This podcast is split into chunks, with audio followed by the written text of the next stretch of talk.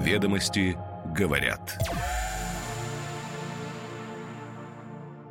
Доброе утро! Сегодня вторник, 12 сентября. С вами «Ведомости говорят». Аудиообзор главной деловой газеты страны.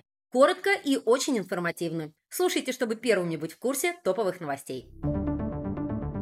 Сегодня ведомости говорят, что российская дочка американского производителя серверов и систем хранения данных оспаривает решение российского суда по выплате 1,4 миллиардов рублей, предположительно за непоставку оборудования. Региональные центры разработки дронов появятся в Петербурге, Томске и Самаре. В следующем году на их создание выделят 5 миллиардов рублей. В списке «Единой России» в этом году набрали на 1 миллион голосов больше, чем 5 лет назад – в партии не допустили повторения трудных выборов 2018 года. Минэнерго готова на небольшую либерализацию экспорта СПГ. В текущем виде это поможет проекту «Новотека Мурманский СПГ», считают эксперты. Президент России посетил крупнейший в России судостроительный комплекс «Судоверфь Звезда» на Дальнем Востоке. Теперь подробнее. Ведомости говорят. Российская дочка американского производителя серверов и систем хранения данных Hewlett Packard Enterprise подала апелляцию на решение столичного арбитражного суда о выплате 1,4 миллиардов рублей российскому дистрибьютору OCS Center. Американская компания приняла решение полностью уйти из России и Беларуси в июне прошлого года. В августе этого года российский дистрибьютор OCS отсудил у Hewlett Packard Enterprise 1,4 миллиарда рублей – что и послужило поводом для подачи апелляционной жалобы. Поскольку дело закрыто, нельзя точно сказать, что является предметом иска, отмечают аналитики. Но, скорее всего, могла идти речь о том, что американская компания не поставила серверное оборудование, которое OCS собиралась устанавливать своим клиентам в корпоративном секторе. В 2021 году Human Packard Enterprise входила в тройку крупнейших поставщиков серверов на российском рынке. Намерение американской компании обжаловать решение также может быть связано с тем, что компания не согласна с размером взысканного судом долга или с его наличием перед данным контрагентом. И даже отсутствие у компании имущества в России не гарантирует ей защиту от обращения взыскания на ее имущество в другой стране, в которой российские решения признаются. Правда, есть другой вариант развития событий – заключение мирового соглашения. Практика заключения мировых или внесудебных соглашений, результатом которых становится отказ истца от иска, уже становится мейнстримом в спорах с зарубежными поставщиками телеком и компьютерного оборудования, которые не хотят уходить с рынка с репутационными потерями и возможными банкротствами.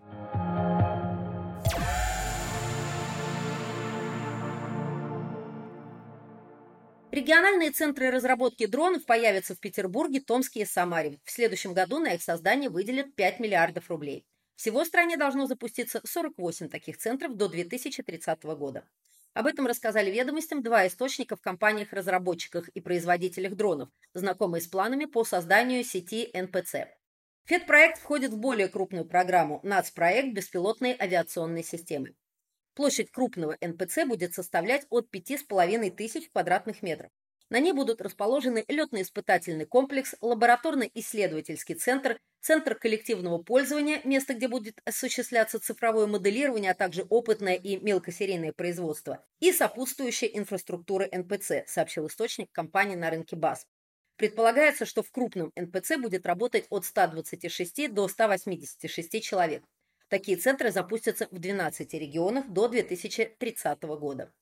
Малый НПЦ должен располагаться на площади от 2500 квадратных метров и будет включать только центр коллективного пользования и сопутствующую инфраструктуру, которые будут обслуживать от 50 до 70 человек. Малый НПЦ запустится в 36 регионах, уточнил собеседник ведомостей. Петербург будет специализироваться на разработке ПО, искусственном интеллекте, связных технологиях, системах управления безопасностью полетов, а также вести исследования и разработку в сфере аэродинамики, двигателей и распределенных силовых установок. Томская область будет делать упор на серийное производство критических комплектующих для производства баз, автопилоты, композитные детали, системы спасения. В 2025 году крупные НПЦ появятся также в Новосибирской, Рязанской и Сахалинской областях, Татарии и Башкирии а в 2026 в Тульской и Нижегородской областях и в Севастополе. НПЦ в Великом Новгороде займется созданием средств обнаружения, управления и радиоподавления дронов. На Сахалине будет НПЦ, в котором школьников будут обучать беспилотию, а центр в Севастополе сфокусируется на сервисном обслуживании средних и тяжелых транспортных баз.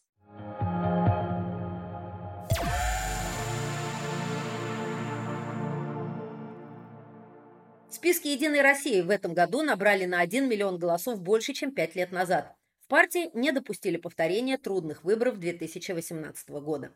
На выборах в ЗАГС Собрание 16 регионов «Единая Россия» набрала почти 4 миллиона 700 тысяч голосов, что почти на 940 тысяч больше, чем в тех же субъектах в 2018 году. Партия власти значительно улучшила свои позиции везде, кроме Калмыкии, где набрала 64,1%, несколько меньше, чем 5 лет назад. Но единороссы не потеряли контроль за парламентом.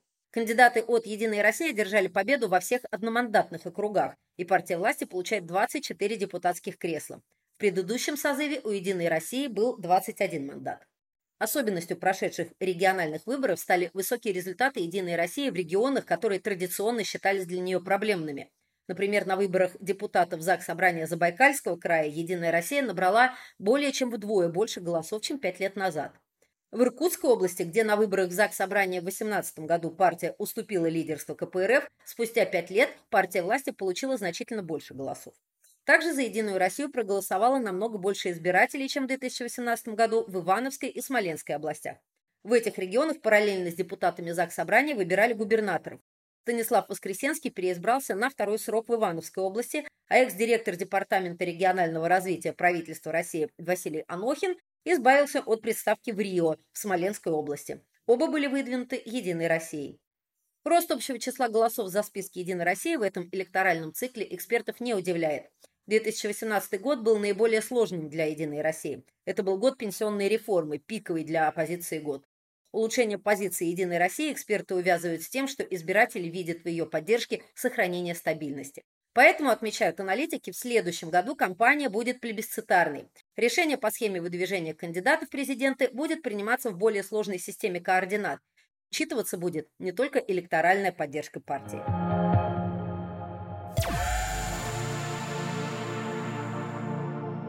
Минэнерго готова на небольшую либерализацию экспорта СПГ. В текущем виде это поможет проекту «Новотека» Мурманский СПГ, считают эксперты. Минэнерго поддерживает идею предоставления права экспорта жиженного природного газа дочерним предприятиям компаний, уже имеющих экспортные лицензии без привязки к конкретным месторождениям. Об этом 11 сентября заявил министр Николай Шульгинов. Речь идет о законопроекте, внесенном в марте этого года в Госдуму и принятом в первом чтении 16 мая.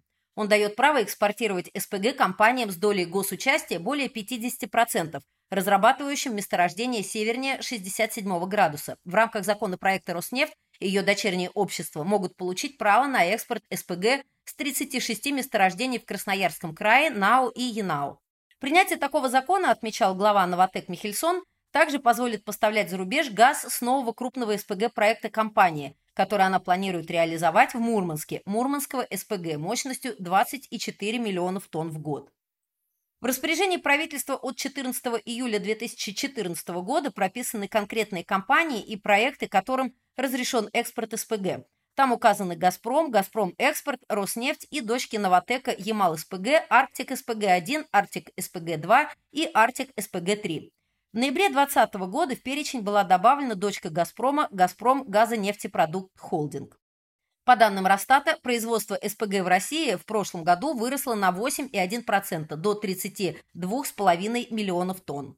Эксперты расходятся во мнении относительно реалистичности планов по увеличению выпуска СПГ к 2030 году до 100 миллионов тонн. Многие полагают, что реализовать эти планы будет крайне сложно из-за санкционных ограничений, введенных против России из-за СВО на Украине. Но установленная энергостратегией минимальная планка по объему экспорта 80 миллионов тонн в 2035 году будет достигнута, считают они. После 2030 года ожидается запуск новых проектов «Новотека» и СПГ-завода «Восток Ойла», добавляют аналитики.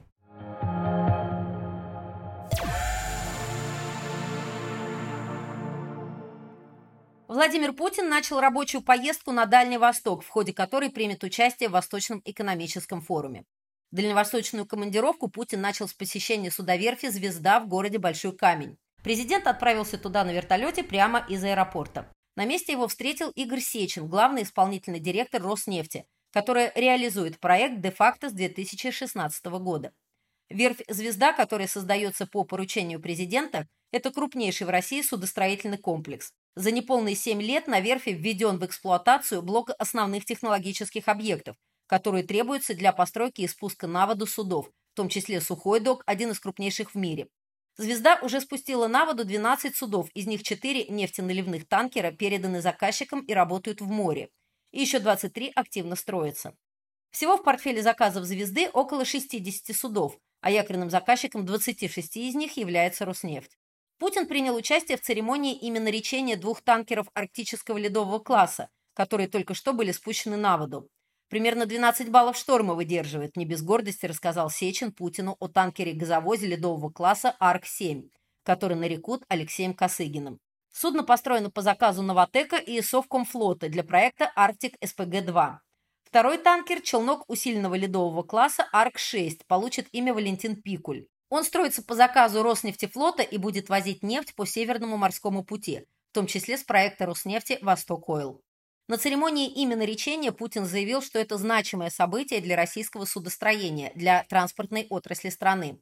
Путин выразил уверенность, что новые суда будут достойны этих прославленных имен. Ведь это современные, мощные, оснащенные по последнему слову техники морские суда, без преувеличения, одни из лучших в своем классе в мире. Они способны работать при экстремально низких температурах, в суровых климатических условиях, проходить через ледяные преграды, перевозить большие объемы нефти и газа, заявил президент. Развитие такого флота имеет огромное значение для страны и востребовано для реализации долгосрочной стратегии по освоению Арктики, для обеспечения надежных перевозок на Северном морском пути, на глобальных транспортных логистических маршрутах для укрепления энергобезопасности нашей страны, да и всего мира, сказал Путин. После церемонии именно речения президент вместе с Сечиным ознакомился с развитием инфраструктуры Большого камня. После этого Путин вылетел на вертолете на остров Русский. Ведомости говорят.